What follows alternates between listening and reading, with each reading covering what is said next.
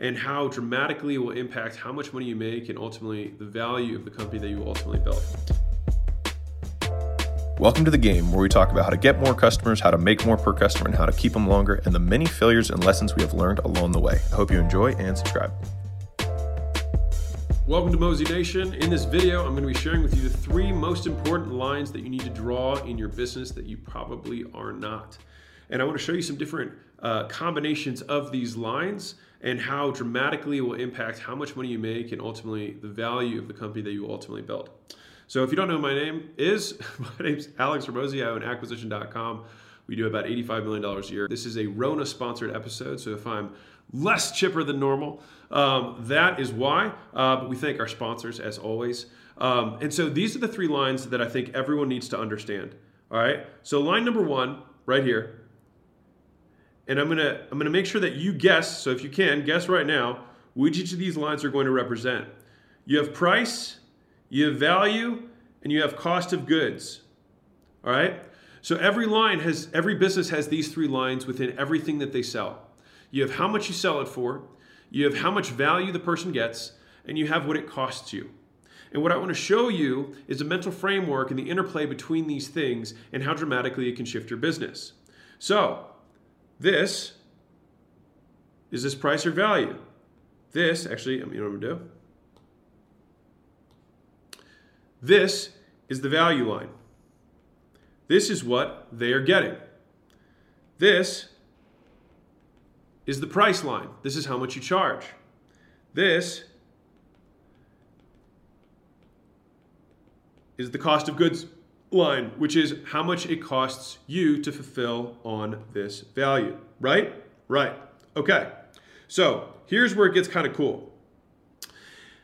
If we move our price up, see how little value we have here? This means that we have a low customer surplus. Customer surplus is the excess between what they pay and what they get.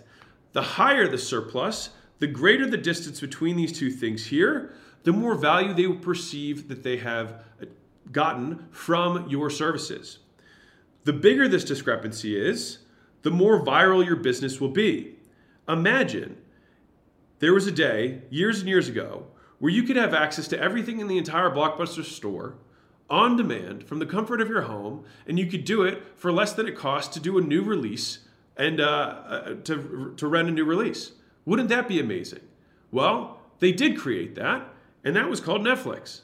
And so what they did was they priced it so low, but their cost of goods was still lower because the cost of the incremental cost of adding a single customer was is basically nothing, right? And so their gross margins here, very important, is very is still very high because for them, they can still lower these things even more. And so what I'm gonna tell you at the end of this video is that the trick to how you actually can build a fortune simply understanding the interplay between these three lines. And if I if I have one takeaway for everybody who's watching this, it's that if you can think about your business just using these three lines, then you will be able to build a fortune. All right? So, if we have here our cost of goods at the bottom, and we raise this all the way to here, and we have a you know a ton of customer surplus what kind of business is this? This is going to be a business that probably doesn't need to market very much. This is going to be a business that uh, is probably operationally difficult probably a service-based business and probably runs on very thin margins. Right? Right. Many businesses run like this. These are a lot of old school businesses that grow consistently every year by you know 10%, 15% per year. Um, and they don't have a ton of money to reinvest in resources. They're very operationally uh, efficient in order to run a business like this. That's business scenario one. Let's see if you can guess what type of business this would be. So this Hey, Mozination, quick break just to let you know that we've been starting to post on LinkedIn and want to connect with you. All right, so send me a connection request and note letting me know that you listen to the show, and I will accept it. If there's anyone you think that we should be connected with, tag them in one of my or Leila's posts, and I will give you all the love in the world. All right, so let's get back to the show.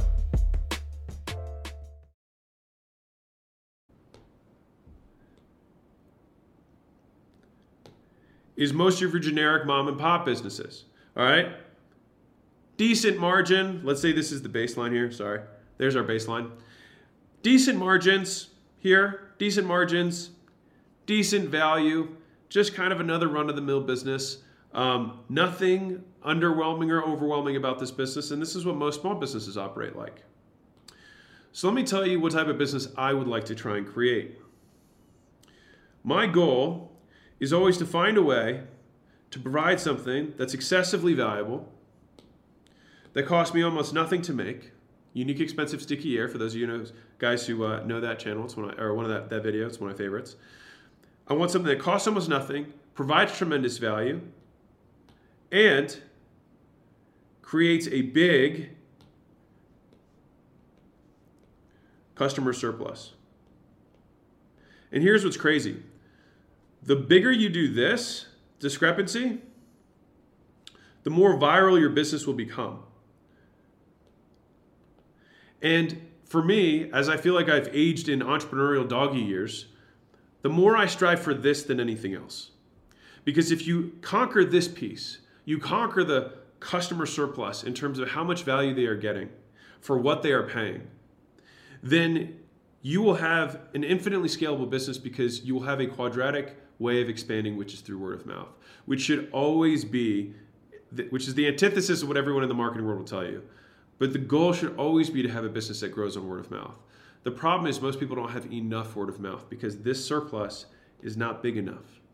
If you have the surplus big enough and you go from good to great and great to so good that people cannot help but tell their friends about you, remarkable or remark worthy, that is how good it is. Then you will have more customers than you know what to do with, and your cost of acquisition will be zero. And your, your business will grow quadratically, not linearly. That is the difference between making money and building a fortune. And I thought of this visual with the three lines, and I just thought it was really telling. And so I thought I would keep this short um, in the in the spirit of Rona to show you this. Um, but if you can think through how you're providing value, and rather than and, and really focus, because the things that you can control, you can control all three of these variables. But when I'm trying to diagnose a problem that I want to solve as an entrepreneur, I think, how can I provide the most value? Step one. Step two, how can I lower my cost of goods sold to a crazy degree? And then once I know how I can lower my cost of goods sold to a crazy degree, I'd rather have something that costs me a penny that I can sell for 10 cents that has the value of $10. And if you have that kind of value that you're able to deliver, you will make a literal F ton of money. And so I think this is a useful framework. You can plot your own business. You can probably plot your competitor's business using this simple framework. And I thought I would give it to you because it's one of the tools that I use when I'm thinking through how valuable an enterprise could potentially be and how I can move these lines around to create value, create margin, and ultimately take home the most money and help the most people. So just like everything that we do, um, hopefully the price that you paid was the time the value that you got was hopefully a framework that you can use to apply to your business.